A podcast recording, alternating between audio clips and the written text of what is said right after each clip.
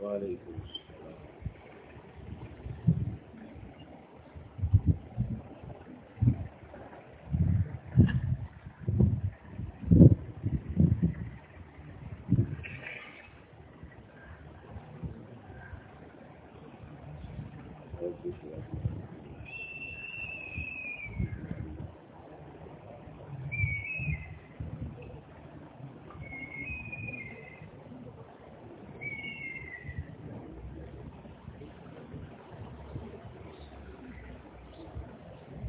بسم الله الرحمن الرحيم.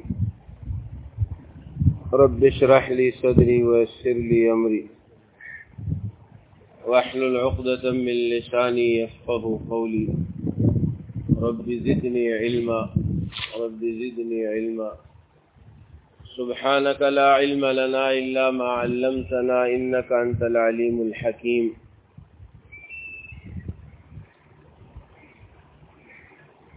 گزشتہ دو دن سے یہ بات چل رہی تھی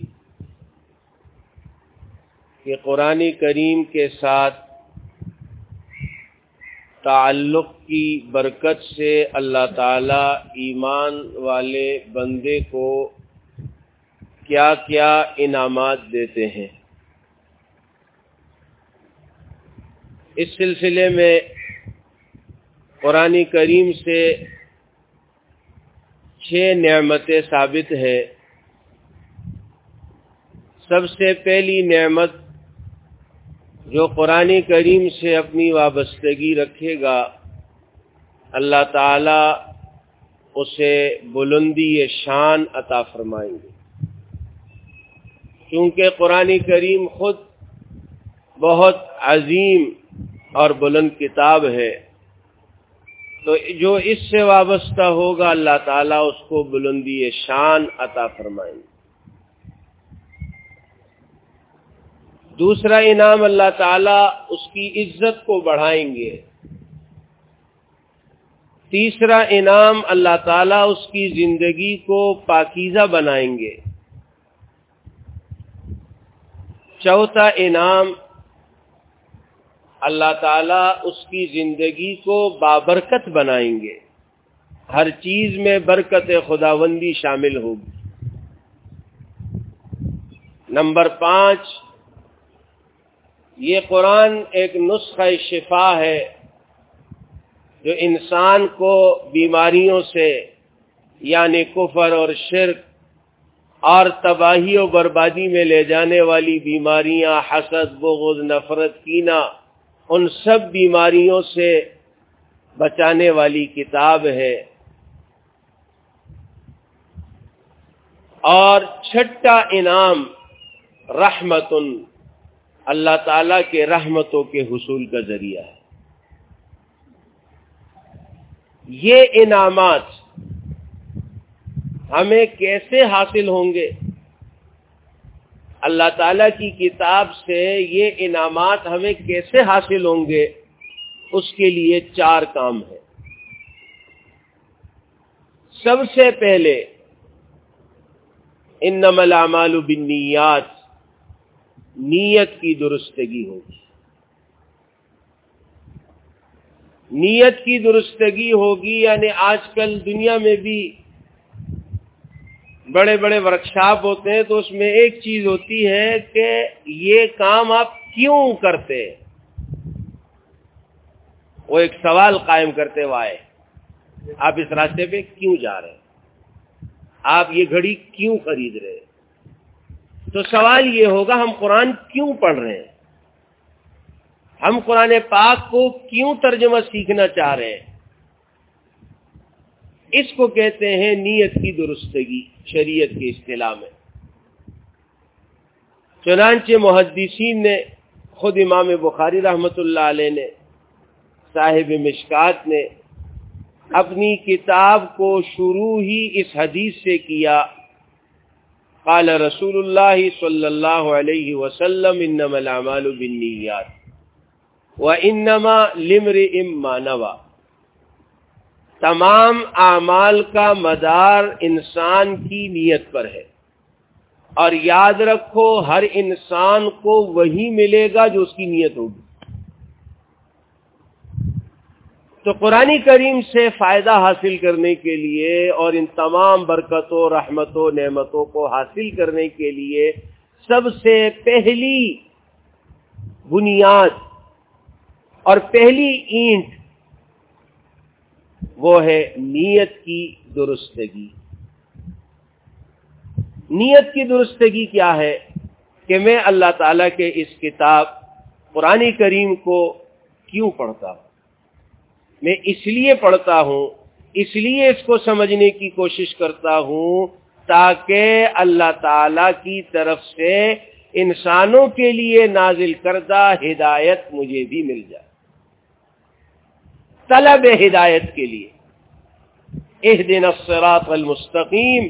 یا اللہ، ہمیں سیدھے راستے پر چلا دیجیے۔ سرات مستقیم کو تلاش کرنے کے لیے، اللہ تعالی سے ہدایت کو لینے کے لیے، تاکہ میرا اللہ مجھ سے راضی ہو جائے، یہ اس کتاب مبارک کو پڑھنے کا میرا مقصد۔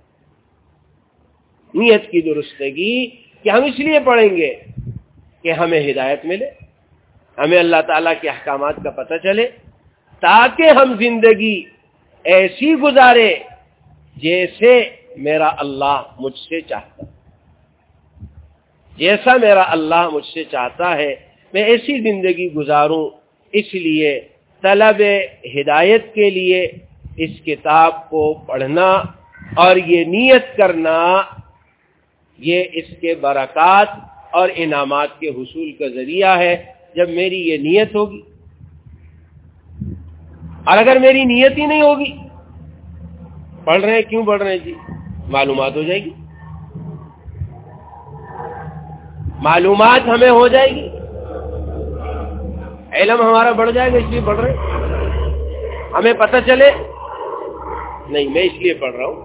معلومات تو خود بڑھے گی، علم میں اضافہ خود ہوگا۔ لیکن میری نیت یہ ہے کہ مجھے ہدایت مل جائے، مجھے سرات مستقیم مل جائے اور میں اللہ کی کتاب کو سمجھنے لگ جاؤں، تاکہ میرا اللہ مجھ سے راضی ہو۔ تو یہ پہلی بنیاد ہے اس قرآن کریم کے برکتوں کو اور نعمتوں کو حاصل کرنے کی۔ نمبر دو۔ دوسری چیز قرآن کریم کو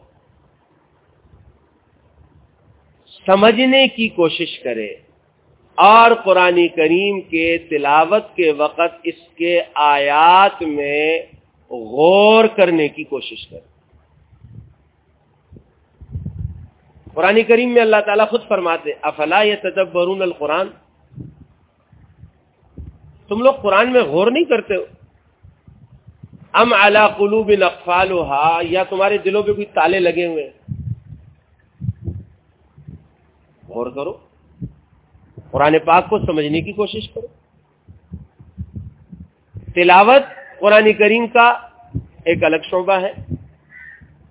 قرآن کریم کو ترجمے کے ساتھ پڑھنا اور اس کو سمجھنے کی کوشش کرنا یہ ایک الگ شعبہ ہے۔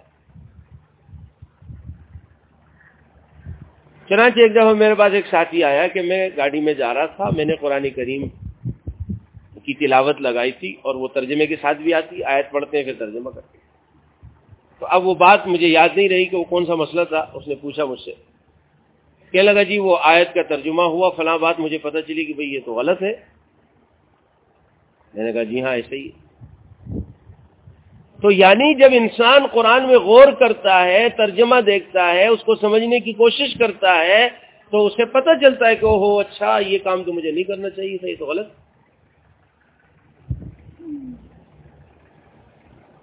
تو دوسرا مرحلہ قرآن کریم کی نعمتوں کو اور اللہ تعالی کے انعامات کو حاصل کرنے کے لیے قرآن کریم کی تلاوت کے وقت قرآن کریم میں غور کرنے کی کوشش کرنا، اس کو سمجھنے کی کوشش کرنا۔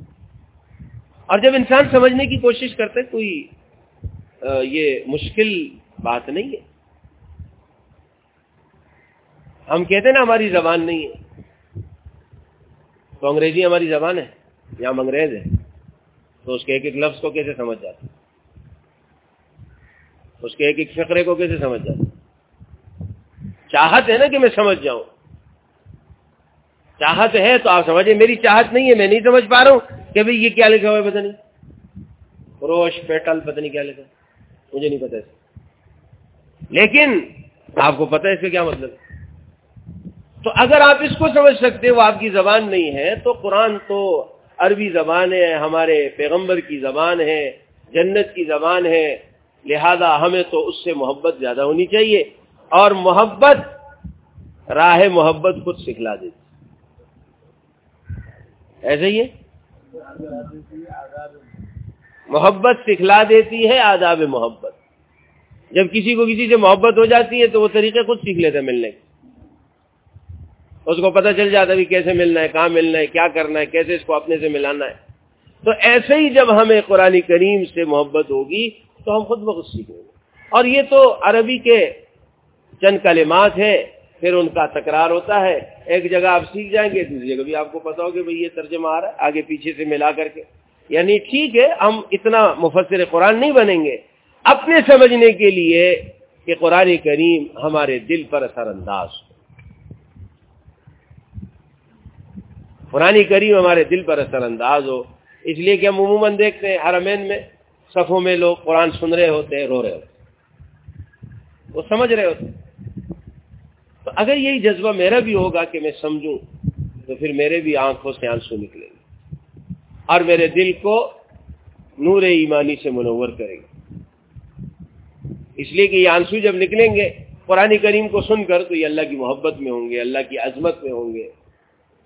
کہ اللہ کا کلام، دیکھو اللہ یہ فرما رہے ہیں، دیکھو اللہ یہ فرما رہے تو دوسری چیز ان نعمتوں کو حاصل کرنے کے لیے نیت کی درستگی کے بعد قرآن پاک کو سمجھنے کی کوشش کرنا، قرآن پاک کی سمجھنے کی فکر کرنا، کم سے کم روزانہ ایک صفحہ ہی پڑھ لے ترجمے اپنی تلاوت کر لے، پھر ایک صفحہ ترجمے کے ساتھ پڑھ لے۔ اب اگر روزانہ میں ایک صفحہ پڑھنے کی پابندی کروں، کتنا وقت لگے گا ایک صفحہ پڑھنے؟ پانچ منٹ لگیں گے۔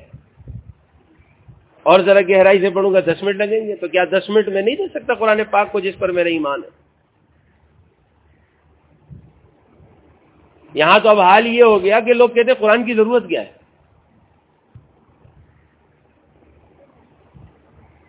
میں نے سنا قومی اسمبلی میں، انہوں نے کہا کسی نے کہ بھائی قرآن کریم کی تعلیم ہونی چاہیے اسکولوں میں۔ تو ایک صاحب کھڑے ہوئے یہ آپ کیا کر رہے ہیں؟ قرآن کی تعلیم اس کیا ضرورت ہے؟ اور وہ شخص مسلمان ہوگا، اپنے آپ کو مسلمان کہتا ہوگا، واللہ واللہ۔ یہ اخباروں میں میں نے پڑھا۔ قومی اسمبلی میں کھڑے ہو کے اس نے پورے پاکستان کی ترجمانی کرتے ہوئے یہ کہا کہ قرآن کی کیا ضرورت ہے؟ اسکولوں میں قرآن کیا ضرورت ہے؟ تو یہاں تو ایسے بھی جو ہے، ملحد قسم کے لوگ موجود ہیں۔ بہرحال ہمیں اپنا کام کرتے رہنا، وہ اپنا کام کر رہے ہیں، وہ جن کے ترجمان ہیں، ہمیں اپنا کام کرنا ہم محمد الرسول اللہ صلی اللہ علیہ وسلم کی امتی ہے ہمیں جناب رسول اللہ صلی اللہ علیہ وسلم کی امتی ہونے کے ناطے اپنا کام کرنا تو قرآن کریم کو تلاوت اپنی جگہ، لیکن روزانہ ترجمہ۔ اور یہی بہت اچھی ترتیب ہے، گاڑی میں جاتے ہوئے اگر آپ نے قرآن کریم کی تلاوت لگا دی ترجمے والی۔ کچھ نہ کچھ وہ بھی سن لے۔ تو اس طرح آدمی کو ترجمے سے، قرآن کو سمجھنے سے کچھ نہ کچھ مناسبت ہو جاتی تیسری بات، یہ ساری چیزیں اپنی جگہ ٹھیک ہے، لیکن اپنے آپ کو بدلنے کی نیت بھی ہو۔ ترجمہ بھی پڑھ رہے ہیں، درس بھی سن رہے ہیں، سارا کچھ کر رہے ہیں، لیکن نہیں۔ ٹھیک ہے، سنتے رہو، ثواب ملتا ہے اس میں۔ کم سے کم سننے میں ثواب تو ملے گا۔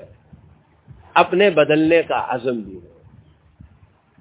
اپنے بدلنے کی نیت بھی ہو کہ دیکھو، اتنی عظیم کتاب جس نے مشرق سے مغرب، شمال سے جنوب، عرب و عجم میں انقلاب پیدا کر دیا، لوگوں کی فکروں کو بدل دیا، لوگوں کی زندگیوں کو بدل دیا، قوموں کی قومیں بدل گئی کتنی زبردست کتاب ہے۔ اور میں اس کتاب کے ذریعے سے اپنی زندگی، اپنی نظام، اپنی ترتیب کو نہ بدلوں، تو میرے لیے کتنی ہی ناکامی اور بدبختی اور بد نصیبی کی بات میرے پاس ایسی مبارک کتاب ہے، نہ اس کو پڑھنے کی توفیق، نہ اس کو سمجھنے کی توفیق اور نہ اس پر عمل کی توفیق۔ تو یہ نسخہ شفا ہے، لیکن اس وقت ہے جب یہ نسخہ آدمی استعمال کرے گا، ڈاکٹر دوا دے گا اور آدمی اس کو رکھ دے۔ کیا میں بہت بڑے ڈاکٹر سے جناب اس کی دس ہزار فیس ہے دوا لایا ہوں، پچاس ہزار کی۔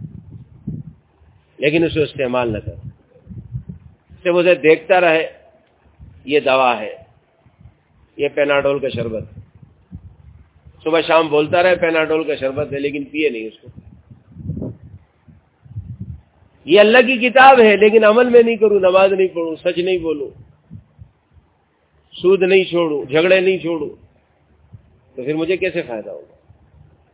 تو تیسری چیز اللہ تعالی کی کتاب سے ان تمام برکتوں اور رحمتوں اور انعامات جو اللہ نے رکھے ہیں، ان کے حاصل کرنے کے لیے ضروری ہے کہ میں اپنی زندگی کو بدلنے کی نیت کروں اور اپنی زندگی کو قرآن کریم کی تعلیمات پر لانے کی کوشش کروں۔